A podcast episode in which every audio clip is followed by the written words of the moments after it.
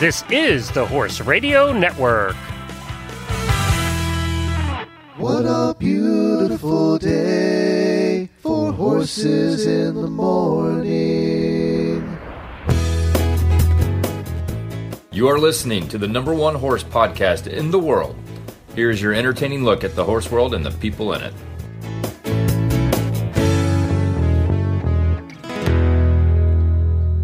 Well, good morning, everybody. I am Glenn the Geek from Ocala, Florida. And I am Lisa Wysocky from Ashland City, Tennessee, and you're listening to Horses in the Morning on the Horse Radio Network for July 15, episode 2225.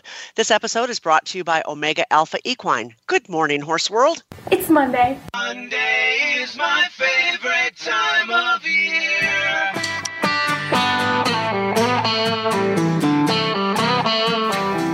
This is Horses in the Morning with your lovable hosts, Jamie Jennings. I am the queen. You listen to me. I'm sorry that people are so jealous of me. But I can't help it that I'm popular. Glenn the Geek. You look especially radiant today, Your Grace. I'm going to do a terrific show today because I'm good enough, and doggone it, people like me. Happy Monday. On today's show, as you've just heard, we have longtime friend of the show, Lisa Wysocky, filling in as Glenn's co host today. We'll talk about how to get yourself and your horse into a magazine article with freelance equestrian writer and photographer Allison Armstrong Rehnborg. Then auditor Angela Bailey joins in to talk about Maryland horse trials and her fangirl moment meeting fellow HRN host Max Corcoran.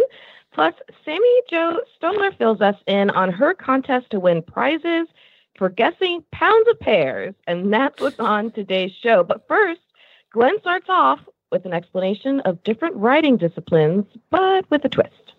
Thank you, Jemmy. That's right. We're going to start off with I saw this thing going around Facebook, and it was kind of a description, tongue in cheek description of the different disciplines. Uh, Lisa, this is so funny. So, um, this is explaining different riding disciplines to non horse people. And we've all had to do it, right? I mean, that's Oh, we- absolutely. every day we have to explain like what eventing is, and it's like, Yes. oh, you know, and then you have to explain what dressage is, and you know, some of are easier to explain than others. That's but for this sure. this just cuts right through the chase and just brings it all down to understandable levels. Eh, yep, yep. Um, so hunters, for example, are based on how much money you have. That's pretty much it. If hunters are for the rich people, and that's who does hunters. Uh, equitation, whichever rider is the skinniest wins. Um, Perfect. that's Yeah. so true. and uh, George laughs at that all the time. Uh, that's that, that's But it's true. yeah I kept that secret close. Here's what George Morris has to say about the uh, equitation. Best exercise you can do for riding and your horse is push away from the table. Put down your fork. That's George. Uh, That is. pony, ponies, spoiled little girls with crazy midget horses. Dressage, where people fork out thousands for dancing horses. That is true. Yes. Uh, Yes, it is. Yep. And isn't that how you describe dressage to a non-horse person? They're kind of like dancing Oh, absolutely. horses. Yeah. Yeah. Yeah. That's right. Eventing, a triathlon for the insane where equitation doesn't matter. And I guess maybe you don't have to be quite as skinny. Yeah, that's right. uh, barrel racing, a competition to see who can do the best splits midair. They do that. It seems to be a thing where they they have those stirrups as far apart as they can. Yes, and you know that's the one visual when they're running for home. That's the one visual is is like they are just going at it and and yeah, Yep. It is, it is straight out. Reining, the art of spinning really fast. or sliding to a stop really fast. Yes. Uh, trail riding, to a test to see how bomb-proof a horse really is. So Very true. true. Yeah. so true. We took the horses for a walk yesterday morning around the neighborhood, just a hand walk, you know, Yeah. on a lead line. Thank God I wasn't driving because every horse and every dog in the neighborhood came tearing up to the fence. Oh my I- goodness. I don't know what it was about. Some th- some days the other the horses in the neighborhood just ignore you. To- yesterday Right. morning, every one of them came running up to the fence. I would have been, I would have gotten the drive done very quickly yesterday. Scooter would have been bolting the whole way. It must have been the Sunday morning social hour. It was. It was crazy. Western pleasure, drugs and glitter. oh no. That's unfortunately true. Uh, Liberty. Every single girl on Instagram who has a bond with their horse. of course. That's funny. we could probably come up with our own here too if we worked really hard. Oh on it. yeah. Yeah. But I don't want to get in too much trouble this morning, so let's just do daily winnies instead.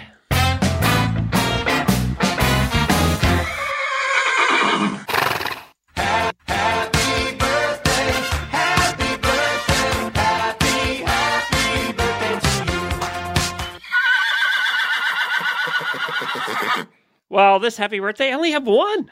I, uh, I don't know. That's unusual. We have Auditor Nan Resch. It's her birthday, so happy birthday to Nan.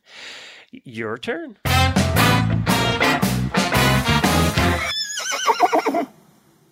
My daily whinny goes out to Morris Mayo. He is an insurance adjuster.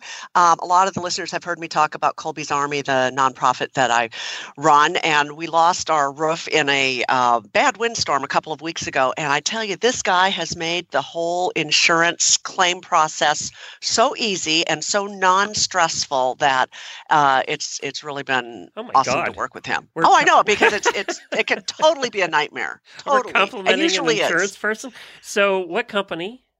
uh, Cincinnati insurance companies. And, you know, he came out and he looked around and he said, Yeah, you need a new roof. And he said, Not only do you need a new roof, he said the, the shingles underneath the layer of your shingles need to be replaced and the decking needs to be replaced and this needs to be replaced and that needs to be replaced. And I'm like, Okay.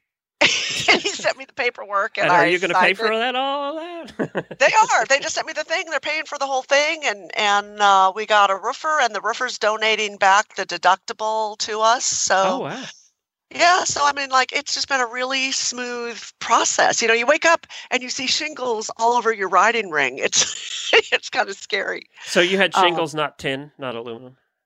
Shingle, yeah, Right. shingle roof, and you know, I like the shingle roof for horses because I I feel that the horses can hear better in storms and when it's raining. I think with the tin roof, it kind of masks the sound of predators. You see the horses standing out in front of all the run-in sheds with the tin Mhm. roofs because they don't feel comfortable because they can't hear in there. So, um, so anyway, yeah. So we have have the shingle, but you know, we we had a bazillion sheets of shingles just off the roof, and then you go in the barn and you look up and you see daylight. And you think, Oh, oh, and shingles are held on good. by nails. So did you have to get the uh, get the Oh, metal yeah. detector out? And oh, absolutely, Yeah. yeah. yeah, It's just been, but but this guy has been so great, you know, because you just think, oh, the last thing I want to do is file an insurance claim, you know, because you just know it's going to be a nightmare. well, I hope your roofer's as good as the insurance guy. Well, uh, we will remains to be seen, but maybe in a future show we can talk about that. so um, we had we had a tin roof on the on the first farm we were in. Actually, Yeah. that was the farm Jennifer was at when I met her, and the we had a, a blizzard. It was a blizzard in the winter, and the like entire was this- half this of up the north, like in Connecticut or someplace. this was in Pennsylvania, Pennsylvania, and it okay. was a blizzard. I mean, the drifts were nine feet between the house and the barn. we had to crawl over them. We couldn't get to the barn, and the roof, ha- three quarters of the roof of the barn, which was a huge bank barn, had been ripped off, and the tin was embedded in the snowbanks all over the farm. Oh so man, until the snow melted, we couldn't put the horses out because we didn't know where the tin. you didn't know where the tin was. Holy cow! and you know that That's scary. a serious problem. so Well, yeah. yeah, but that off. but then we also had big holes in our so and the so, snow like- the snow had come in so hard. there was actually snow in the house. It had come in through every nook and cranny in the windows and the doors. Um, but the we had a complete load of hay in the barn, and the hay was covered in three or four inches of snow. The entire hayloft was covered in snow. Everything so was snow. you had just met Jennifer. You just started dating, and Yeah, you yeah. you survived all that, and Yeah. you're still together. Yeah, that's, that's amazing. We were stuck there for a week without power. There was no power. Uh, we were back a mile long lane, and the only reason we got out because everything was closed. I mean, it was a it was a massive blizzard. Everything was closed. So the only reason we got out is the gas company had a gas line that went through the property. And they, for some reason, were concerned about the gas line where we were, and they sent a bulldozer back. It took them eight hours with a full size bulldozer to get back our lane. Oh no! And he saw we weren't dug out, so he actually Yeah. came the rest of the way up to us to make sure we were okay. Wow. So that's the only reason we got out. so, well, you know, a situation like that is going to make or break a new relationship for sure. you know, really. So that was crazy. That was our roof off experience. I, I don't remember what happened with the insurance agent, but he probably wasn't as nice as yours. Oh no, uh, no, nobody's as nice as ours. He's fabulous. Yeah. Speaking of nice, I have a little property if everybody wants one. I Yeah. think we should go together, the auditors. Let me figure it out. Um, let me get my calculator out. But uh, football great Joe Montana. Remember Joe Montana? Oh, absolutely. Well, he owns this little place in the Napa Valley in California, and it's 500 acres. Um, it's uh, got a 9,700 square foot, three bedroom Italian inspired villa, which is absolutely drop dead gorgeous. A separate guest house, artist studio, and caretaker's cottage, plus a, a sprawling equestrian center. As I said, over 500 acres. Did I mention that it has a wine cellar that can hold 3,500 bottles of wine? Oh, party. Good Lord, Joe, you drink a lot. Um, it also, he has a separate cellar that holds olive oil. Why? Because they have olive trees on the property and they make 30 to 60 gallons of olive oil annually. Now, so so olive oil needs its own cellar. I didn't know that. apparently, I don't know. I didn't know you needed to keep olive oil cold. I didn't know that either. well, see, you never know what you're going to learn on horses. I the know, I know. But so now, first of all, I thought that the house would have more than three bedrooms, to be honest, for the price. But we'll get to that. For Twenty nine million. We have three bedrooms. we have three bedrooms. I'll t- I'll take a stall in the barn. So to enter the villa, you first cross a bridge over a moat, of course, and then climb a staircase up to one of the two Tuscan-style turreted towers that take in a 360 degree view of the Napa Valley. And a 43 4,300 feet high Mount St. Helena in the distance. Uh, okay, so uh, the outdoor living is a big part of this, as you can tell, because the weather's always good when it's not burning down. Uh, the largest swimming pool, a basketball tennis court, a bocce ball court, a skeet shooting range, and an outdoor kitchen that fe- features a Tuscan grill and professional grade pizza oven. Well, of course, you'd Oh, want that wow. for 29 million, right?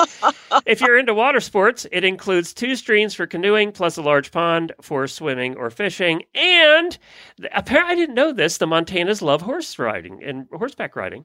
Uh, so they have. That prompted the couple to develop the estate's professional equestrian center with its riding arena, stable for 30 horses, and extensive, extensive riding trails throughout the property. And it's 500 acres, so you can ride for a while.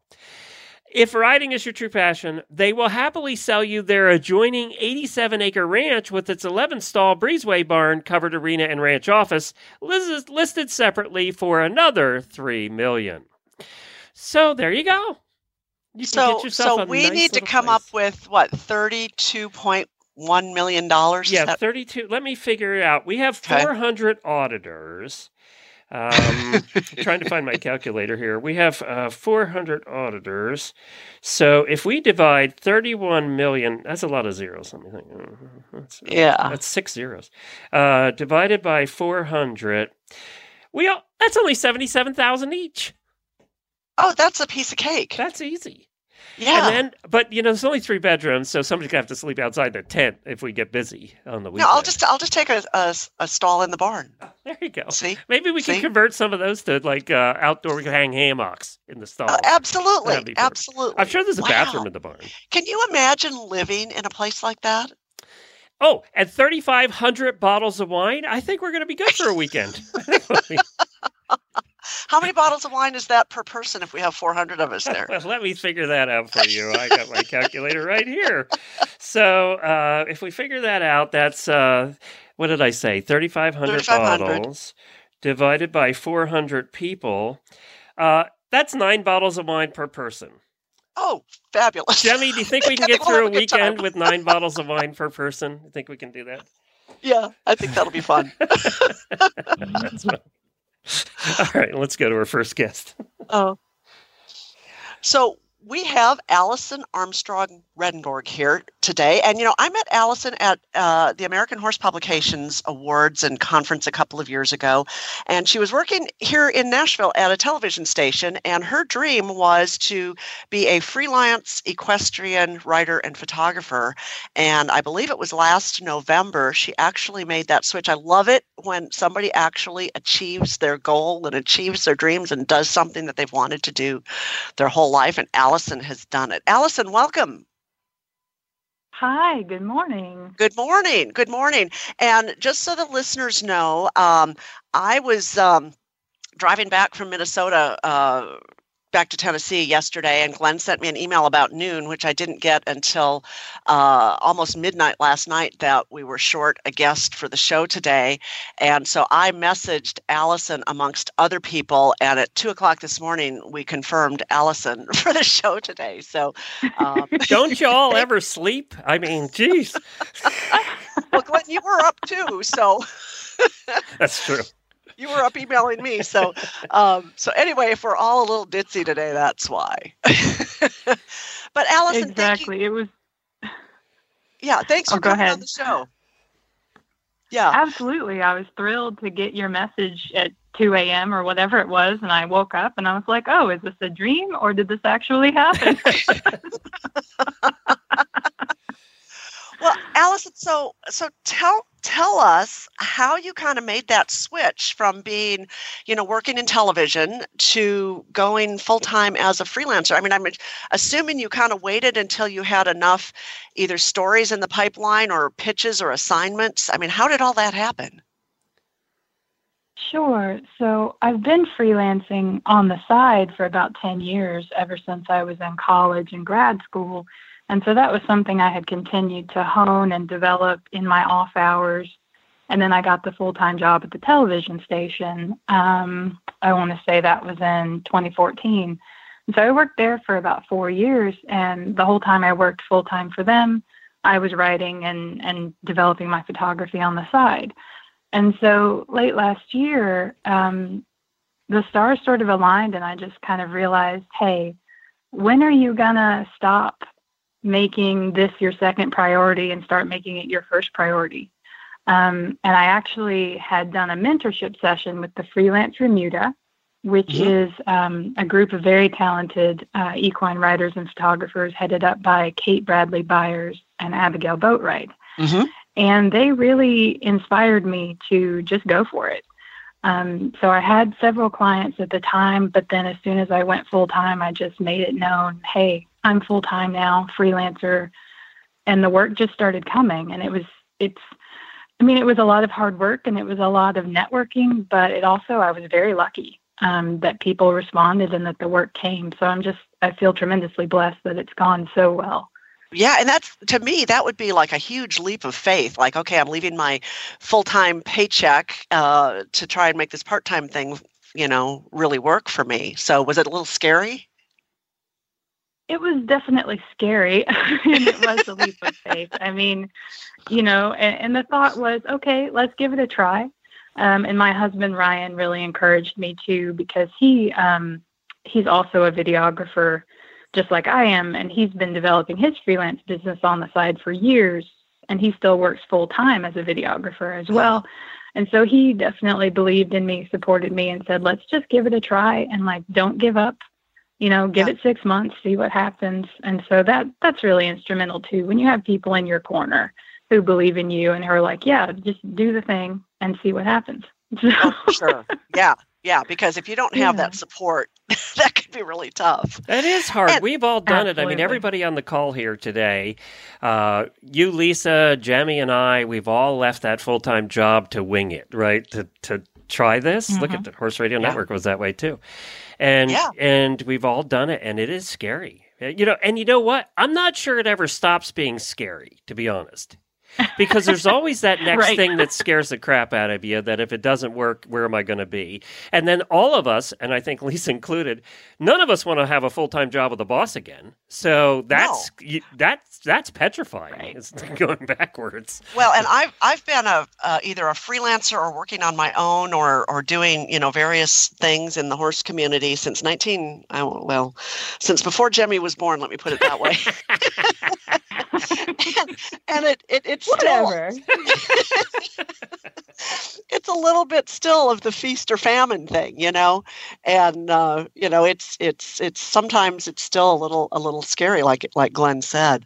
But but Allison, so uh, just so the listeners know, there's really two ways to kind of get a story in a magazine. Either the editor or publisher is going to call you and say, "Hey, we've got this story we need written, and we need photos, and we'd like you to do it," or you have an idea and you pitch the story to various magazines. Correct? Right. That's correct. Yes. Yeah. So so so if you have Before an you idea, go past that, when you do the pitch, are you sending them an outline, the complete story, or just an idea? Yeah, so um, I kind of keep a running Word document or a running note on my phone of story ideas. And then um, once I have a good collection of those, I'll sit down and have a pitching session with myself, kind of decide okay, what do I think this magazine wants? What have I observed or learned or noticed that might fit that? And then I do write um, sometimes it, it's even the first paragraph of the story, or it's just a little summary with a tease. Um, it's not the full outline, but I give my editor enough of the information that they go, oh, this is what this story is about. And, you know, I might even tell them, here's who I would interview for it.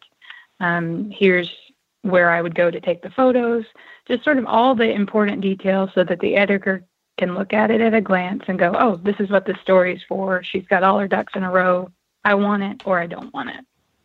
So what what makes an interesting story? I mean, what what really attracts you and and you say, "Oh, this I want to write this." Yeah, um, it's always fun when that happens for me, when it's a light bulb. You know, I kind of have three different places that I go with with story ideas.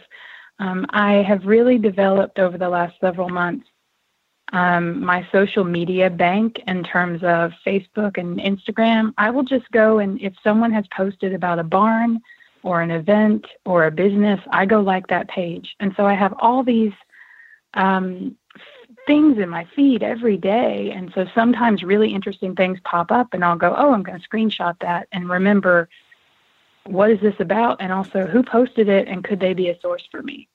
Um, and that's been really cool to see that develop. And just the more you like, as you guys probably know, the more horse things you like on Facebook, the more things pop up. And so it's just this endless feed of of, of cool things. Um, also, Facebook groups. So there's a local Facebook group here in town in Nashville called Nashville Area Equestrians. Yes. And it's really where all the horse people go to talk about things, to ask questions, to share neat ideas.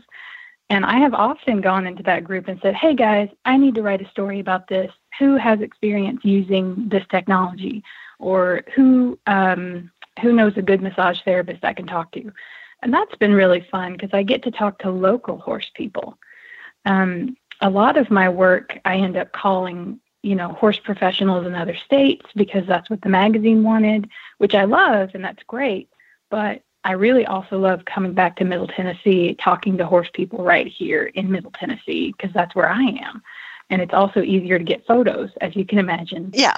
uh, if it's within driving distance of me. So that's a bonus too.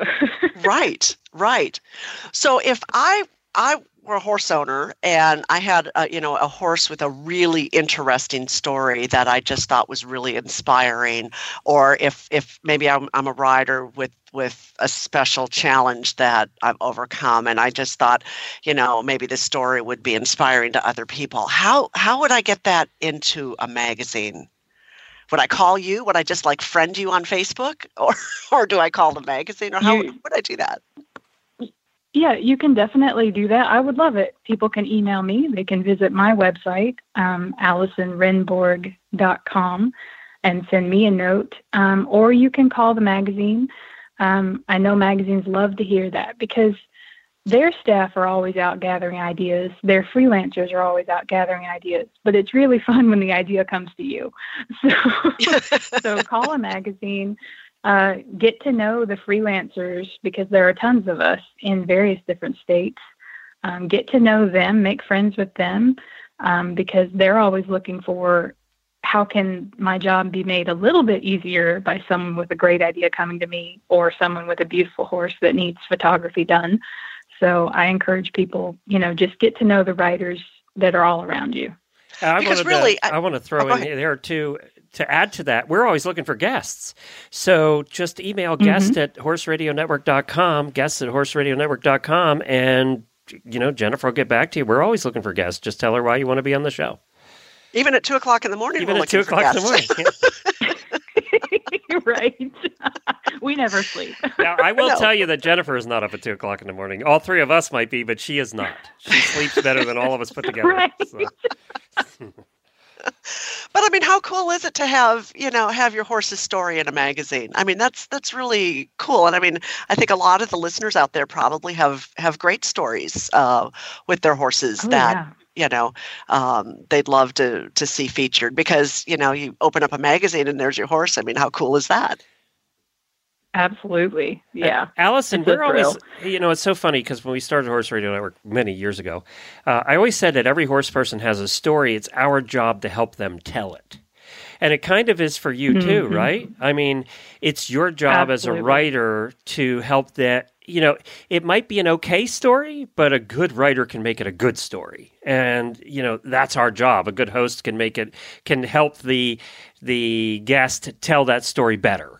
And you know, that's our job, right? That's your job. Absolutely. It is completely, um, it's a huge responsibility as well, as you've probably experienced. And when I write profiles on people, um, I, I've joked, I've been doing a couple of profiles lately, and I joke with the people when I get the first call scheduled and I'm talking to them, it's like, um, yeah, so I'm a complete stranger. Tell me all your deepest, darkest secrets. You know, it- it's a huge responsibility to call someone up and say, Tell me your life story. I'm going to put it in print and put it in a magazine for everybody to read. Um, so I always try to remember that in the interview process, in the writing process, in the editing process. And then it's, it's always the best feeling in my job is when I send a draft to the source for them to read it and approve it and they say this is awesome i love it no changes like that's just you know that's christmas that's Yeah. christmas for the writer right there I can imagine. I can imagine. See, And then- see, that's the part we eliminated. We don't give them a choice. We just put it out. So, Yeah. uh, that's, right That's the difference between radio and print. yeah, that's right. yes yes yeah. uh, before we let you go, Allison, just one quick question on photography. I mean, how important is that to accompany a story? It's very important um, i actually resisted because i was afraid for many years i resisted getting into photography it just scared me um, and I think that handicapped me a little bit. I mean, most of my clients were like, oh, okay, that's great. We'll get somebody else to do it. No problem. We still want your writing. Um, but I probably missed out on some opportunities because I was too afraid to pick up the camera. Yeah. So when I finally picked up the camera, learned the hard thing, got out there, started taking photos, I learned that I loved it. And I learned that it made me much more desirable as a writer because I could say, hey, here's the story, here are the photos.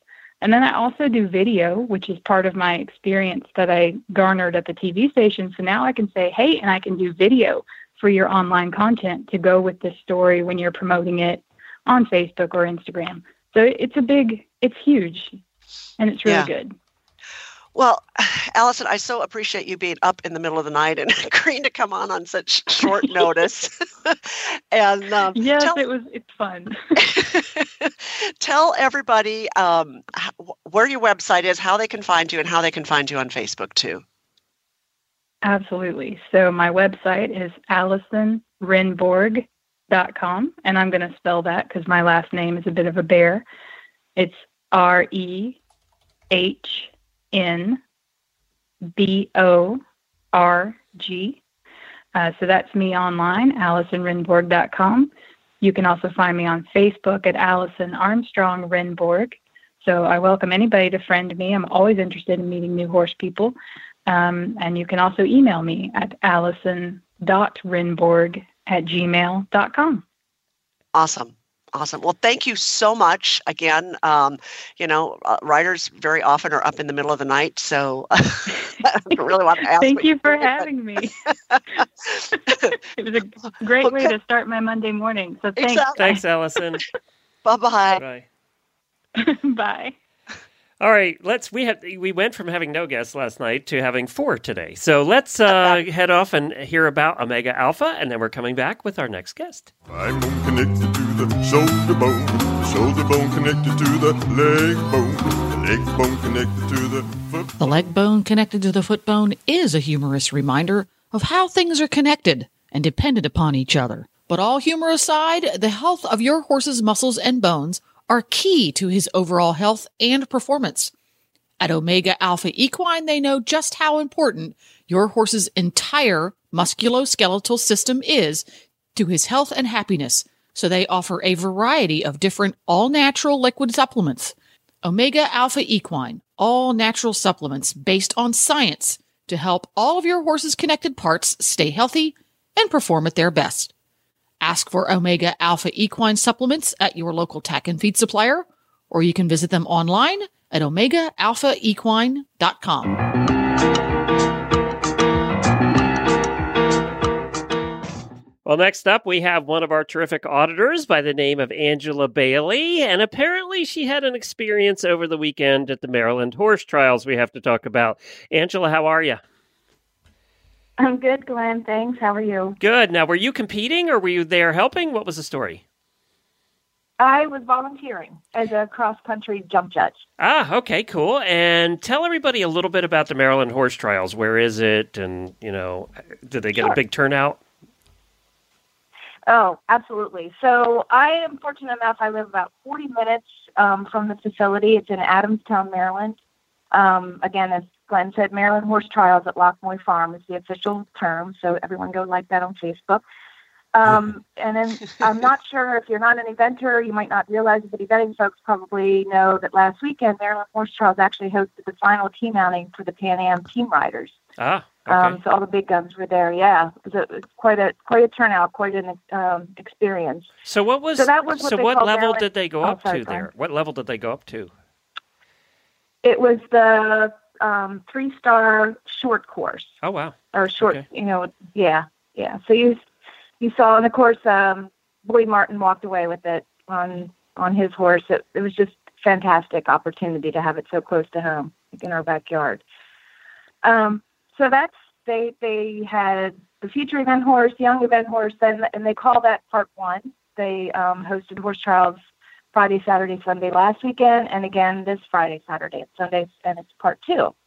Um, so I went to volunteer, um, and much like any other time, I volunteer there quite a bit um, because Carolyn McIntosh, who owns the facility and runs the trials, is very generous to a volunteer. So I walked into the office area like I do any other time I volunteer.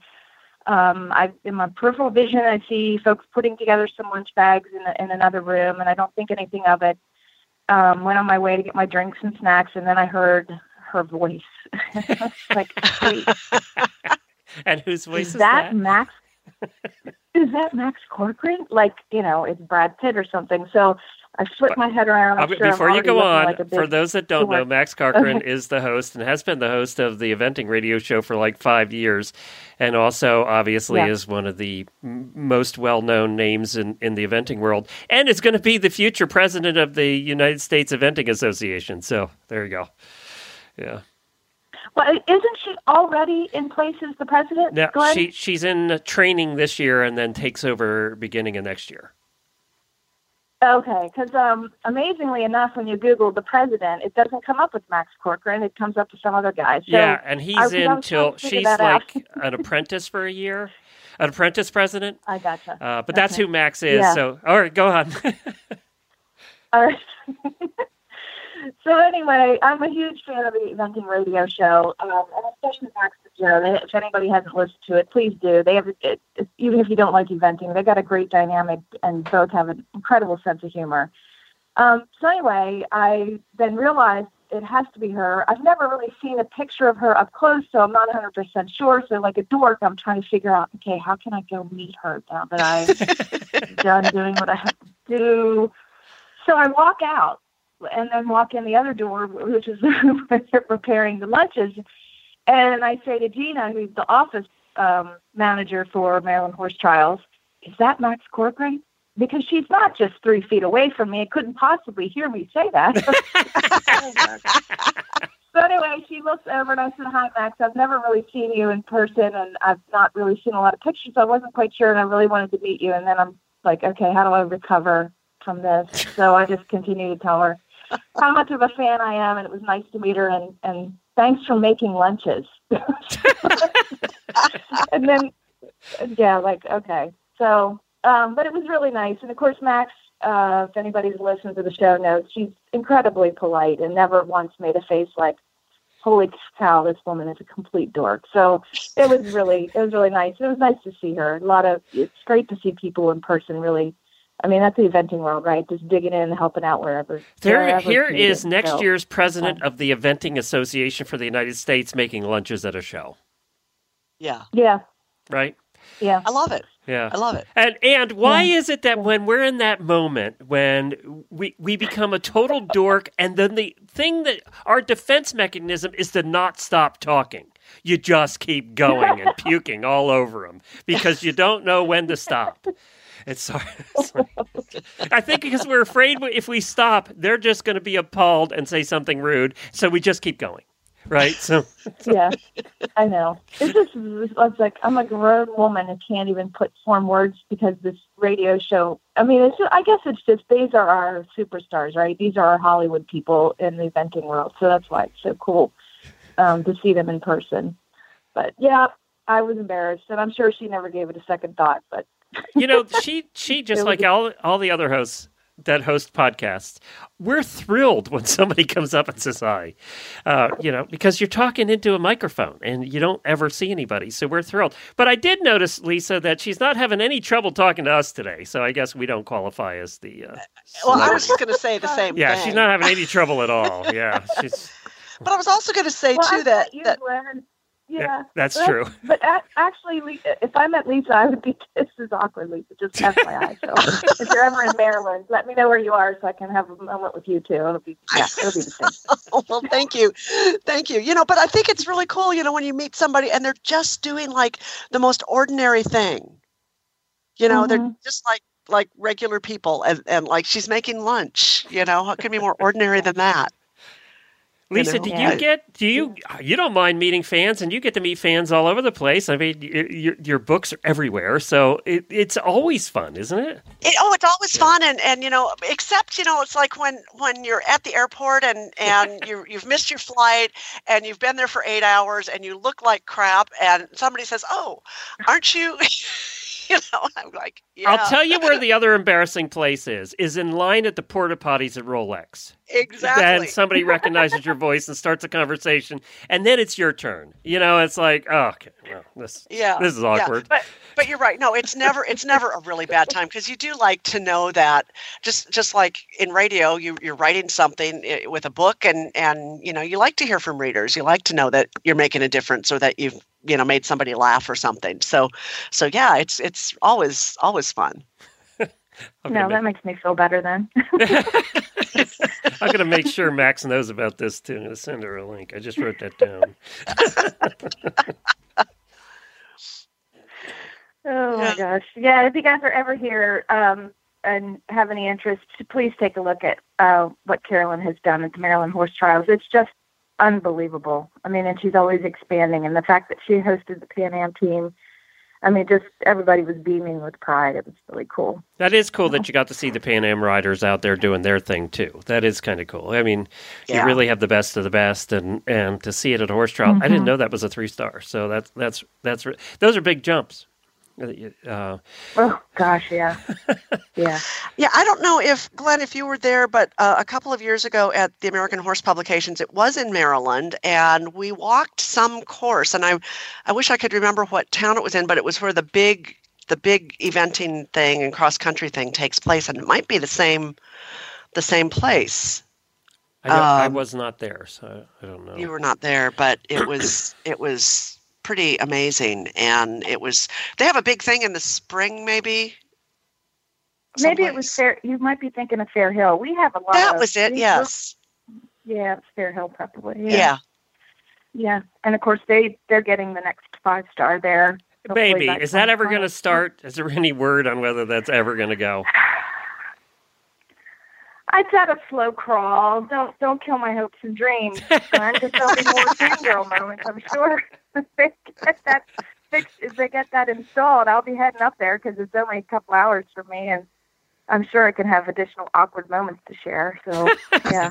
Angela, before we let you go, we have to ask you: Do you have a horse, and are you an inventor? I I do have a horse. Tell think us about your horse. On, on on your wall. I actually have five horses and a mule, but uh, so yes, I do event um, somewhat successfully and somewhat not so successfully. But they're all. I have five off-track thoroughbreds. Yay! Two of them event. for you. They're um, half brothers.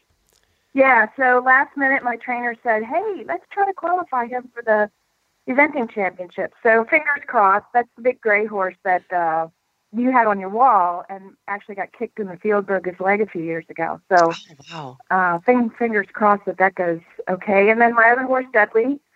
Um, like I said, they're half brothers, both from Penn National. Um, we're working on getting to training level, although I took a fall the other day, so that was fun. Mm. Um, but yeah, love it. Exhausting in the heat and all that stuff, but I love it.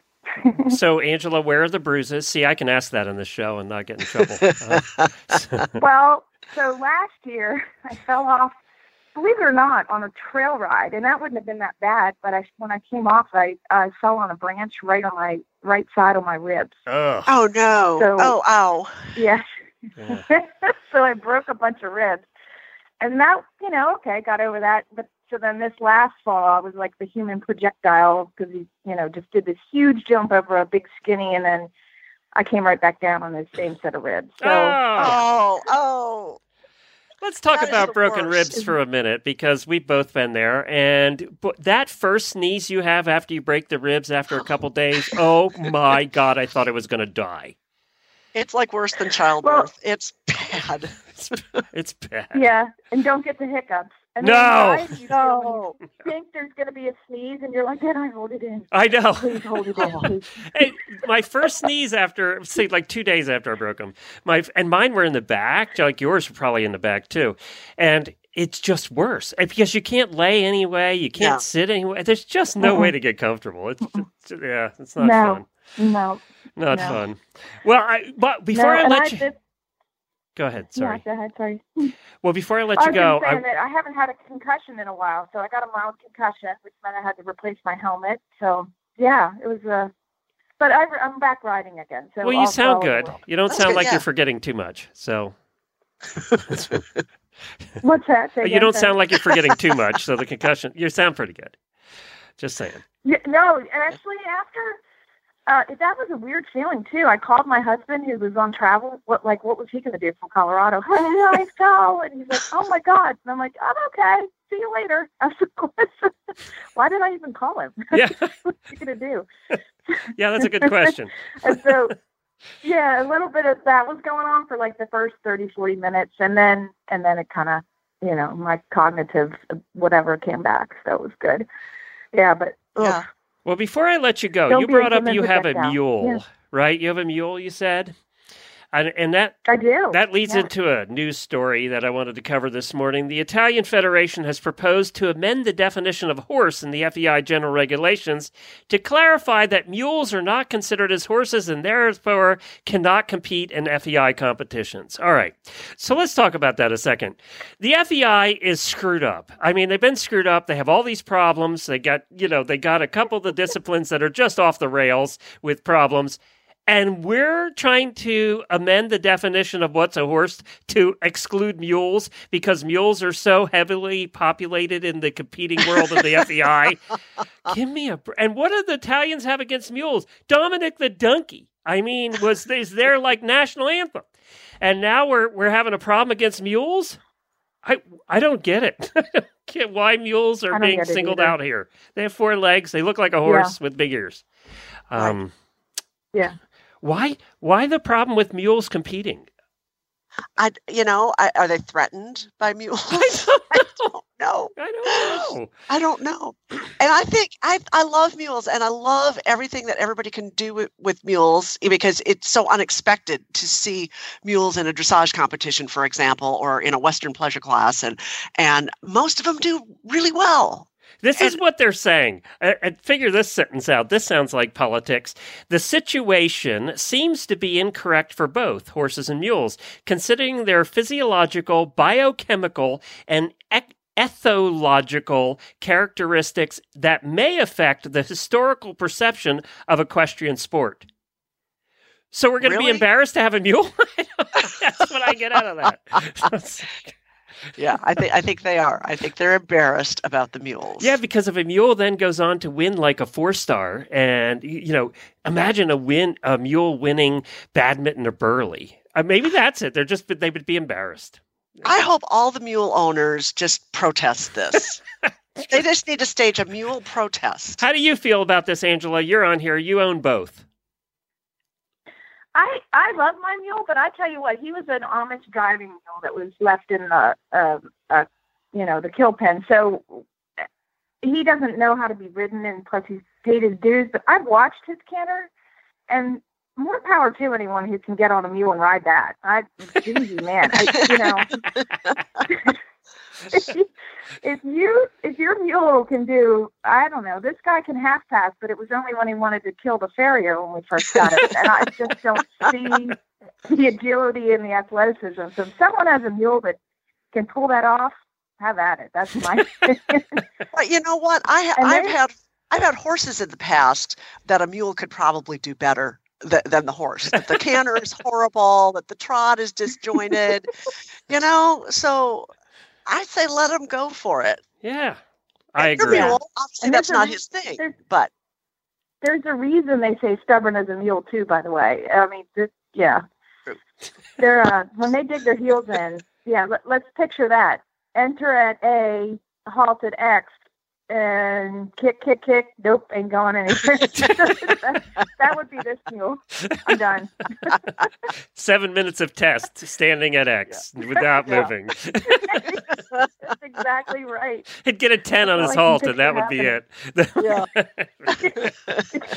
Angela, thanks a bunch. Appreciate it.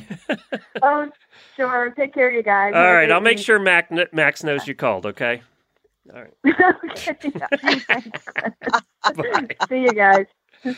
Bye. Oh, We're going to go fun. right to our next guest. We have another auditor that we're talking to this morning that uh, had some adventures over the weekend. we have Maggie Pritchard Herlensky here, and um, Maggie, welcome. Thank you. Thank you for having me. Yeah, you know, so you are uh, you ride side saddle, correct? I do. Well, so I before we get started, I have one one just real quick side saddle story for anybody who has never ridden side saddle. It's really not easy. Um, you you look and say, well, how hard can that be? But it's really really tough. And years ago, I was showing Appaloosa horses, and um, uh, somebody had a horse who needed to go into a side saddle class to be to qualify or to win like the High Point Performance Award, and they couldn't find the regular rider was out, and they couldn't find anybody who fit the habit except for me, and so the owner came up to me and asked if I would, you know, put the habit on and ride the horse in the side saddle class. And I'm going, oh, sure. How hard could it be? Holy cow! I mean, I didn't fall off, and and somehow I got the horse through the paces and he qualified. But I am so in awe of you and everybody else who who regularly can ride side saddle. It's tough. Well, it it's not supposed to be. If Well, the if the saddle fits the horse and the saddle fits you, you get this ah moment when it all comes together. what And we what we find for what we find with breeds that only do one side saddle class in their breed shows Yeah. is that um, the owners of the horses don't spend the money on a saddle that fits their horse because we're only going to ride it in one class. Yeah. Why do we need to spend money on a really expensive saddle? So you have saddles that don't fit the horse just right. They tend to wobble. Yeah. Um, and you have saddles that don't fit the rider very well, or you have a cheap saddle that really wasn't intended to be ridden by humans. Right. I think that was the kind of saddle that I was in. but but um so you know, we get we do get that, and yeah. I think it would be trying to get the dogs in the room where they don't bark. Oh, I think it would be great to to try it again, you know, under the right circumstances. And I do think, you know, I'm a big proponent of saddle fit as as we all should be. But you know, even to put a saddle on your horse just for one class can make them sore for the next umpteen bazillion weeks. So um, that doesn't even Oh, really make sense. So, but tell us, you had a you had a recent experience um, at BreyerFest. Yes. Yeah, tell us about that. Um, well, first, tell us what. well, I am everybody knows, but just in case somebody doesn't. BreyerFest is BreyerFest is crazy. Um, I'm sure most horse people know the little plastic horses. Yeah. Well, BreyerFest is an entire three day weekend dedicated to little plastic horses. Um, they take over the Kentucky Horse Park. Um, the covered arena is full of vendors, and they have a different group in the arena every 10 minutes for the entertainment because, you know, little plastic horses just sit on tables. Um, they have what they call live shows. Now, I am, I, I collect kind of, but I'm not one of them. Right. Um, Yeah. You're not one Crazy. I collect the ones I like, you know. Yeah, But- and some of it, some of them are wonderful people, but oh my lord, the money they spend. Um, but at least they don't have to feed theirs like that. See, it's it's true. True. Uh, they don't have the farrier and the vet bill. Yeah, And no Yeah. shoveling uh, poop yeah. at And all. if they break a leg, you just glue it back on. you know? So, um, but they have what they call live shows where they take their models, some of which have been repainted very professionally, or what they call remake, Mm-hmm. where they will take a model and move, they heat them up or make cuts or whatever, and basically use the model as a template for something new Okay. and they move the legs or the tail, they add hair, whatever, um, to make it an individual work of art. Right. And they put those out on the table with their little card that says, you know, their show number. But as you said too, there's there's a lot A of judge vendors. judges them. So. Yeah, yeah, and they and but there's a lot of Oh, vendors yeah. too, and then there's there's a lot of um, live demonstrations and things with with real Yes. live horses. And you were you were part of yeah, and there's that. stuff. Yes, there were uh, my group, the American Side Saddle Association. Um, this was our fifth year. I think they announced this as our fourth year, but it was our fifth. Okay. Um, we get a 10 minute demo each day um, where we go in. Um, some of the groups, like there are drill teams that do precision drills and all that. There are breed groups that show what their breed can do. Um, since our group is so diverse, um, from what breeds we ride to what tack we use to um, the experience level of the riders, because um, we like to say that side saddle is so easy, anyone can do it. Um, Except me. we go in, we go in, and we have um, our more experienced riders show all three gaits: walk, trot, trot and canter. Um, our less experienced riders may only walk and trot. Mhm. Um, we also have gaited horses, so that they do what they do. Mhm. And we have the less experienced riders, or sometimes we may have a senior horse that we know he's going to be rock solid for this type of an event. It's not a horse show. They're not required to do anything. But some of our senior horses are very good at standing still for little children to get their picture taken with them. Aw, yeah. So those horses just walk around the arena and stop along the rail and let the little kids pet the pony as they go around. So we have, you know, everything in that ring at the same time from, you know, the old the old man horse with the first time side saddle rider on him, standing there letting the kids pet the pony and looking fabulous in a gorgeous costume. Yeah. To um our chief cat herder, uh, Samantha Reeves, racing around the arena at top speed on Pixie. Now you, but and you kind of everything in between. So yeah, but you you accomplished something you hadn't done in a long time, just at BreyerFest, right? I did. I Yeah, did. tell us Um, about that. I galloped. I galloped yesterday for the first time in almost 20 years. Yes. Yay! I I and and and I was an endurance rider. I did it side saddle. So, you know, I was you know, riding up front with the hot chute for years, hard as I could go over terrain that people don't even want to walk on. And when I lost my old horse, when he passed away at 23, it's like my heart went with him. Oh, yeah. And I had good horses after that, and I enjoyed riding, but I never had that trust level. And then I got bucked off of a Clydesdale, amazingly agile animal for as big as he was. I bet. Um, I bet.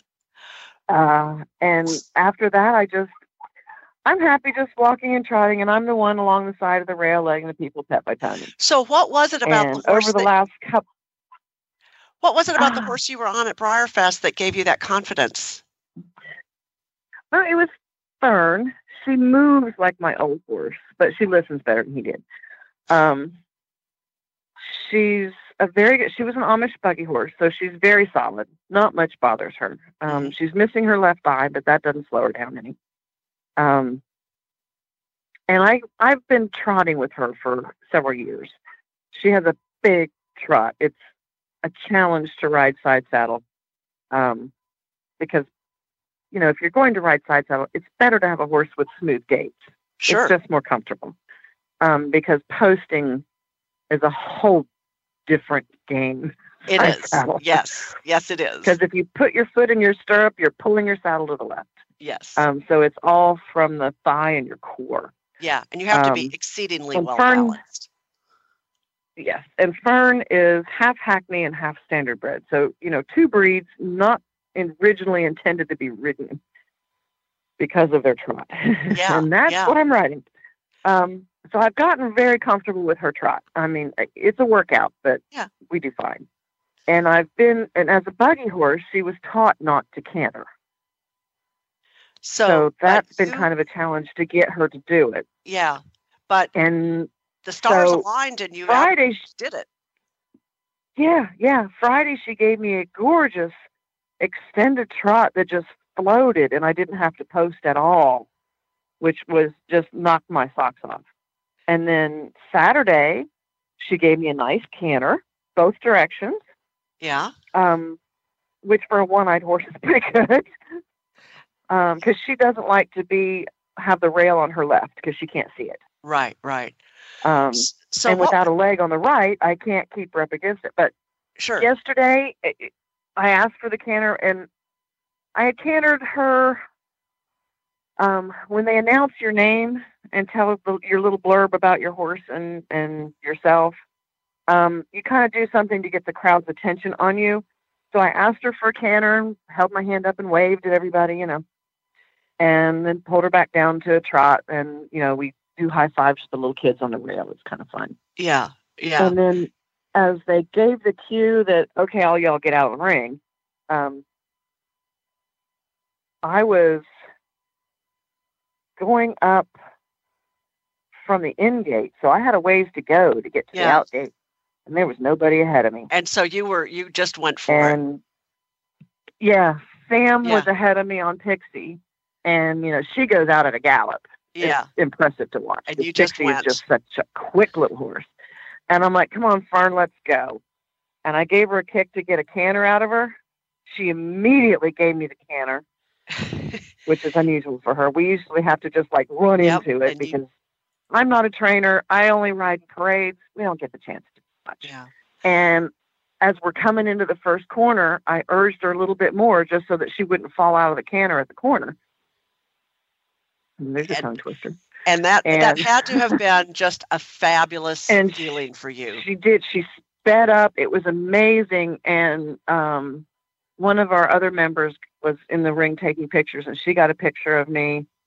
Um, big smile, arm in the air, waving at the crowd, and both of Fern's hind legs off the ground Love it. as she's Love it. stretching out into the into the hand gallop, and and we kind of did a sliding stop at the out gate before I ran into everybody, and it, I was just grinning ear to ear. Oh. It was. Well, uh, Maggie, your your I'm story still really, glowing about it. Yeah, I can tell. And and your story really is inspiring because it just, you know, you pushed yourself out of the comfort zone. You did it. It was successful. You had a great time. And yeah, you Yeah. know, that's that's one of those moments you're going to remember forever. I can't thank you enough for sharing that with us and telling Oh, us about yeah. BreyerFest. Maybe some people will come will go uh, next year. But um, congratulations to you Thanks, and, Maggie. and Oh, thanks. Thank you. Thanks. We appreciate it. Thank Thanks for you. listening. Uh-huh. Bye. That right, is bye-bye. cool. That is cool. And uh, she didn't. She didn't go airborne, and uh, that that's something that the kids would have remembered forever. So yeah. that's good. That is cool. You know, it's the little victories that we all get when we're either riding or driving. In my case, and you do something you've never done before, or that you were scared to do, and then it worked. Well, and I think as a lot of the riders get older, you know, you do kind of lose some of that confidence, particularly if you've had a bad experience and or you're not real familiar with your horse, and and uh, you know, you sometimes you just have to trust your abilities and just really go for it like she did, and I just think that's fabulous. the crazy things I used to do in the cart. Oh, I would never do them anymore. I mean, I ended Like up what? in Like oh, what? just crazy driving and ending up in ditches and you know just trying to jump logs and just crazy You, stuff. you tried to jump a log with your. Oh, I've gone over a few logs with my carriage, so it was not comfortable. Not comfortable. I can imagine No. not. No. Well, we're going to go right on to our next guest, who's a regular here on the show. Actually, I don't think we've talked to her in a little while. Her name is Sammy Joe, and you all know her because you've seen pictures of her jumping her zebras and driving her zebras and doing all kinds of things. We have had her on the show in the past talking about different movies that she's done with her animals, and we've also had her on the show talking about Wilson. Friday, we do really bad ads, Lisa, as you know. And know. there was a really bad ad of somebody giving away a water buffalo in Maine. And that reminded me of Sammy Joe. And then I had to get a hold of Sammy Joe and see how Wilson was. And then I noticed a post on her Facebook page. Hi, Sammy Joe. Hello, how are you? Good. Let's remind everybody, new listeners, of who Wilson is, when you got Wilson, and does Wilson still have his job of helping deliver hay all the time? yes, so Wilson is my water buffalo, and uh, he's 10 years old now, and I've had him since he was about a week old. And he was uh, one of those things, you know, how when you check out at the grocery store, they have the candy bars right at the checkout so that you impulse buy the candy bars. Well, I kind of did that with Wilson. Was Wilson So I- sitting I at the bought- checkout in a little box? With, tell, please tell me. yeah, he was pretty tiny, but I was traveling hauling uh, a camel for somebody, and uh, he was in this guy's barn, and so so cute. And I told him that I had to have him, and then asked how much he was, and bought him. So, but I love him to death. Um, he uh, works on my farm, so I I do have a tractor, but I use him any chance that I get to um, haul hay or sometimes I'm moving fencing materials around on a farm. You know, you're constantly building fence and repairing fence. So uh, I use lots of reasons to have him work and, and pull his carts and wagons and things. So he loves it. You have a lot of really cool animals. I mean, you have zebras and other exotics, but Wilson seems to be the one that has become the popular one. Yes, he's the favorite. And I tell you, if I don't get uh, a post regularly about him, uh, you know, if I haven't made a post in a few weeks, I start getting messages like, "Hey, uh, uh, how's Wilson? Is he okay? Like, you haven't posted about him lately." So I have to regularly post about him. But he he has to brag that he was in Black Panther, and it was the best 10 seconds of the whole movie. Oh, wait a minute. So Where was he in Black Panther? You know, that's what everybody asks because it's a very small scene, but you have to brag about it because it's one of the top grossing movies ever. Yes, exactly. So, so a uh, little bit of a spoiler for those who haven't seen the movie, but uh, there is a point where Black Panther is in a battle and he loses the battle and goes over the waterfall and Yeah. down the river. Yeah. And uh, the scenes that they cut out was actually Wilson like in the river and they're pulling Black Panther out and putting him in the cart that Wilson's pulling, the sled. But then the scene that is still in there is Wilson pulling that sled over like a snowy path to go over the mountain to the other. I um, know that scene. That was people. Wilson? That was Wilson. I saw that. Yes. That's awesome. Oh, that's so cool. So you know that was actually you know Chadwick in the cart. So that's that's Wilson's ten seconds of fame, and it can't be uh you know understated. and where was that filmed? Where did you have to go to film it? That was in Atlanta. Was it? Okay. Yeah. That's so cool. And it, you know, it's incredible how much gets cut out of a movie, isn't it? Because you've done a lot Oh, of it is. movies with your animals and I know a lot of it's been cut. And is it disappointing when you when you you film for 2 days and then there's 10 seconds? Uh, you know, not really. I I really a fan of the process. So I love being on sets and I love seeing how things are are done and then just being around that many creative people and seeing how it works. It's just amazing. And so I really enjoy that. And in fact, uh, there's a lot of things where I've done commercials and whatnot where I've never actually seen the finished product, music videos and things like that, because I partly I don't really care for a lot of it, but I really love the process of filming and and being on set for stuff like that. How was Wilson on set? You know, he was wonderful. He loves being in and around all that stuff, and anywhere Mama is, he wants to be there.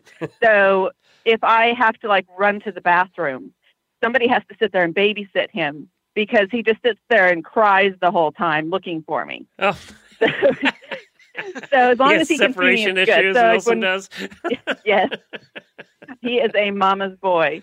So, uh, but on the like when the actors are actually working with him, um, we had rehearsal days and we had chances to you know have the actors around him and um, and none of the actors that worked with Wilson on set there had ever even been around a large animal. So, and he's big, so uh, they had to to you know get used to him, and he was great with them. And as long as I can be in sight, so I was quite a ways away from him, like shouting voice commands at him, and he was just wonderful with it.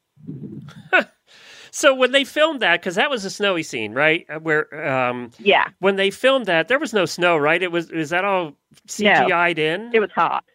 no, it was fake snow. Okay. and so it's they it was amazing. That's one of the really cool things is that they did several like battle scenes and stuff in that area.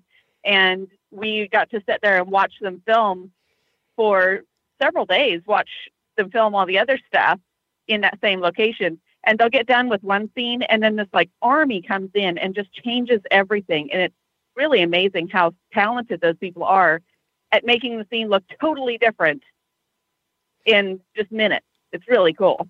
Huh. And Wilson seems so chill. Does anything bother Wilson?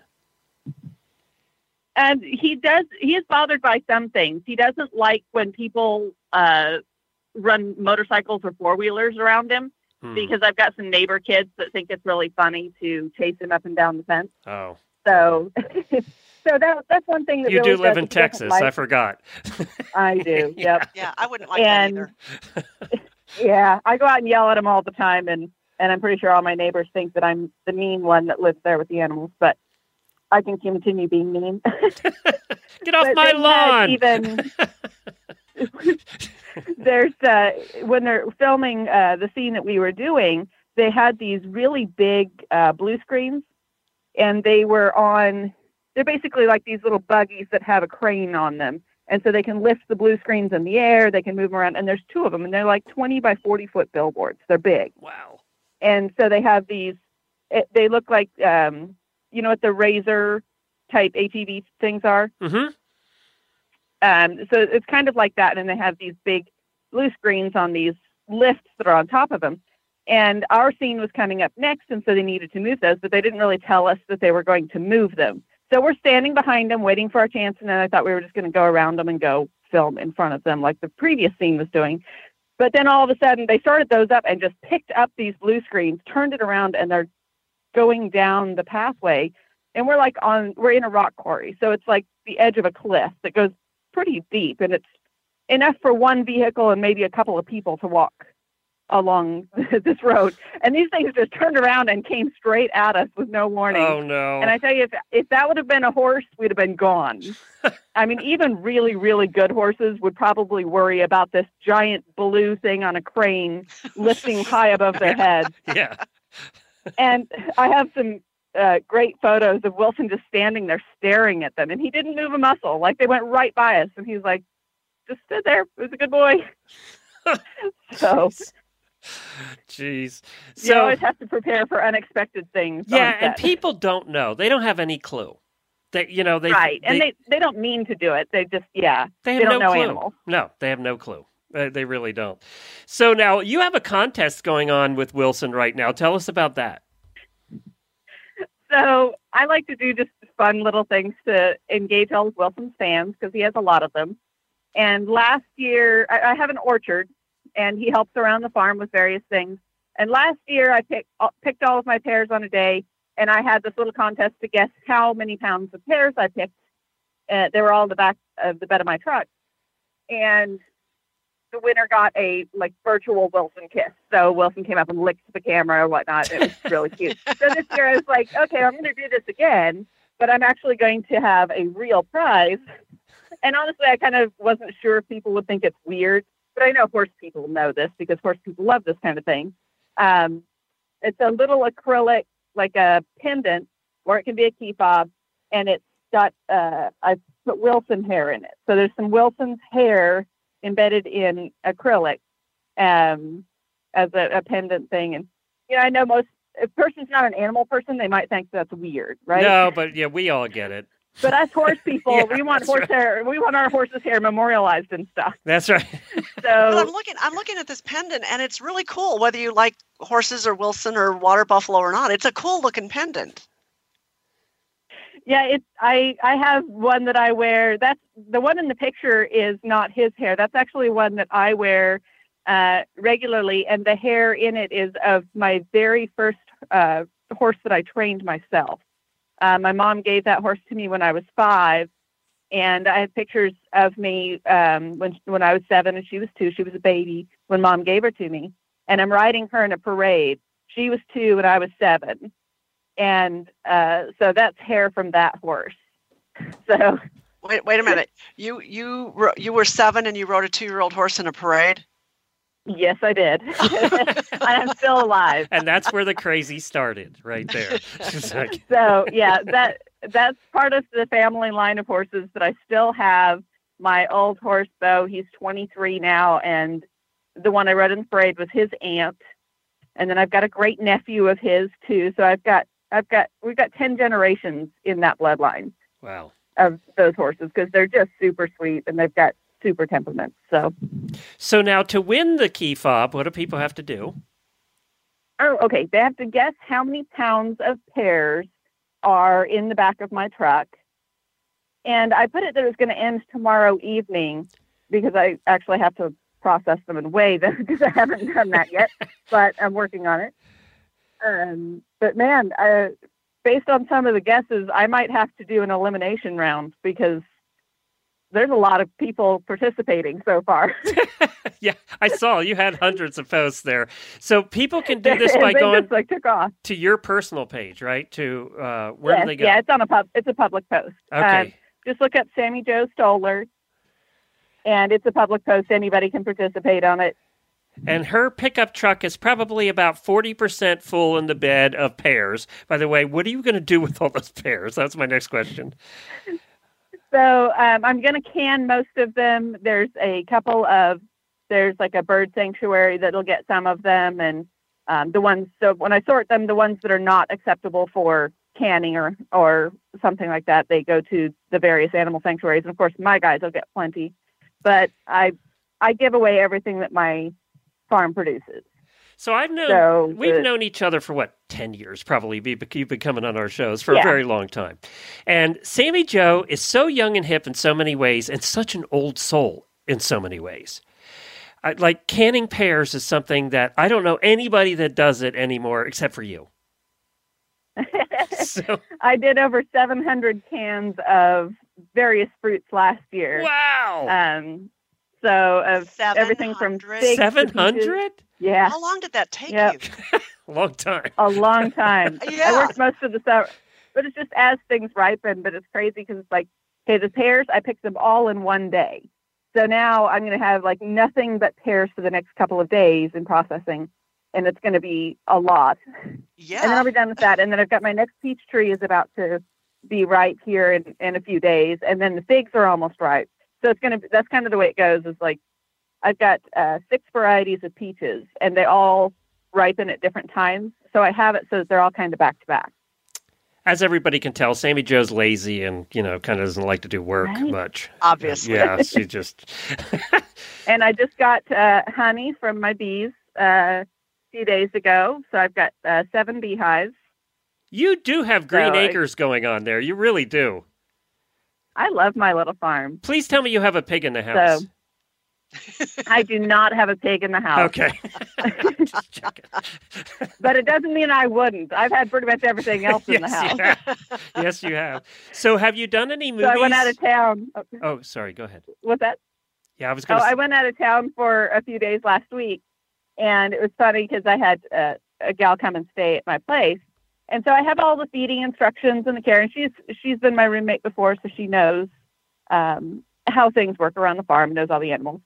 But it was so funny because then I had to give her the instructions for the wildlife because so I know this is terrible, but in my feed room when I'm mixing feed, these couple of stuff come in there and they sit on their little butts and they look at me and you know the trainer and the behaviorist in me says do not feed the raccoons but they're so cute. The raccoons come in while you're feeding. yes they come right up there and they're like hey what you doing? So, anyway so i throw a few kibbles of food down for them and of course then they go on their way. Yeah, so, so my i had to warn her that the, Yeah, my Go mom ahead. is 96 and she lives in Minnesota and she's been feeding the same family of raccoons for over 50 years. And I drove yesterday from Minnesota back to Tennessee and Saturday night I was loading up my truck and I opened my my truck doors and I went back into the house and I came back down to my truck and there was a raccoon sitting in my front seat. No. yes. Yes. Yeah, they can be very personal. Yeah They really can. I mean, you don't want to, you know, you want to avoid getting them like dependent. So I'm not like feeding them full time or anything. They just come over there and I throw them a few kibbles and Yeah, they're like, yeah. thanks. And then they go on their way. Yeah. But so there's those and there is a, an armadillo that is stuck in my orchard, which he's fine, but my uh, fence isn't, I think he can still get out, but I don't think he can get out very easily. So I told her, I said, okay, if you happen to see the armadillo, you can try to catch him and try to get him on the other side of the fence so that he can go on his way because he's somewhere trapped in the orchard and I'm not sure where he's sleeping during the day. So there's that. And then a turtle laid eggs in one of my garden areas. And so I've got that p- blocked off. And those eggs are all going to hatch and those all need to go to the pond next door. so I've got all these things. They're like, okay, here's all the instructions for the wildlife. God, whatever she's making is not Um, enough. That is for no. sure. I was going to say, you're not going to sleep until about November. Yeah, that's right. exactly. Have you it's kind done? of nice when there's a bit of a break in between uh, when there's like nothing harvested and nothing nothing to be picked and you know the animals are all on a good break you know Have you done any interesting TV shows or movies lately that you can talk about? Um not lately i did a music video a while back and it's a real shame because i don't even remember the name of the artist and i never actually saw the finished process but it was a couple of goats and it was so cute and it was a lot of fun to film so That's funny. Well, Sammy but, Joe, where but i don't actually know who it was where can people follow you? And I got to go put my guess in on a number of pounds of pears that you have in your truck. right? Um, so yeah, I'm on on Facebook, uh, Sammy Joe Stoller, um, and you know I, I mostly post animal stuff and educational stuff and things that I find interesting and happy in the world. It is, and she has a very good page. And if you love animals, you're going to love her because, as you can tell, she has a variety, a wide variety of wild and tamed animals, both at her farm. For sure. Thanks, Sammy Joe. Appreciate it. Thank you so much. Bye bye. I love her. Wow, she's like so busy. I just can't, and, and with just so many different things. But she is, she's truly, you know, they talk about animal whispers. She truly is one. Yeah, I mean, yeah. she, she, she's had the most exotic pets. And she'll be the first one that tells you you shouldn't own these. You know, she's, she is a professional. You know, she, Yeah, yeah. That's what she does. Her, uh, and a couple of our other uh, regular guests, they're very, this is they're professionals at this and Oh, you know she would recommend that you don't not own a a water buffalo unless you know what you're doing because apparently they can be quite a handful I'm sure. I'm sure. Well, she was on uh, a while back when I was uh, guest co-hosting, and I followed her page, and it really is uh, very interesting. It is. It is very Yeah. interesting. Well, we had a couple of lists and things to get to. We're have to wait till Wednesday now. Yeah. So tomorrow we have the Certified Horsemanship Association training day, and then Wednesday Lisa will be back, and then Thursday is fox hunting. So we have a full week coming up for you. Jamie is off playing. Hopefully, she said she was going to get a flight out last night to England, so she should be in London right now and off uh, on their adventures over there. The whole family was going, so we hope they have a good time, and uh, we'll talk to you all on Wednesday. But Lisa, first, where can people find you, find your books, find your stuff? Yeah, lisawysocky.com. Uh, Wysocky is W Y S O C K Y. Uh, lisawysocky.com. Uh, books are in stores and online everywhere, and you can also find me at colbysarmy.org. And Jemmy, where can people find you? We have to wake her up. Wake up, Jemmy. Jemmy. Well- Jemmy, wake up. it's the same for my time delay. People can find me at, geez Louise, at flintstonemedia.com. That's where you can find all the things to connect with me on all the other things. flintstonemedia.com. So we have a tough. What I learned today, I want to know what you learned today, Lisa. I learned that we have a tough time when you have horses finding anybody to farm sit in the first place for like one or two horses. She's got like zebras and water buffalo and wild animals, and she finds a farm sitter. I know, I know. And she has not like one of those, she has like tons of them. So Right. It's got to take her like, what, four hours to feed at morning and A morning and night, right? There's an eight-hour Yeah. day right there, and then Well, then, and then you've got to we've, we've probably got to pick peaches and find the armadillo and you know move the turtles, move the turtles. That's right. all of that kind of stuff. Oh my goodness! And then 700 jars. Let me tell you, my mom used to can stuff, and the, in you can put five of those jars in the water at the same time. So 700 jars is a hell of a lot of batches. Of, Oh yeah, I was just, how much space does that take? I, mean, she'd my have to have mom maybe would do store 150 to 200 of tomatoes and stuff, but Yeah. whew, that's a lot. Oh, Peaches, her canned peaches were the best. Oh, I love the canned peaches. I miss those. Oh. All right, that's it, everybody. Thanks you so much for joining us. Thank you, Lisa. Thank you, Jemmy. We'll talk to you all tomorrow.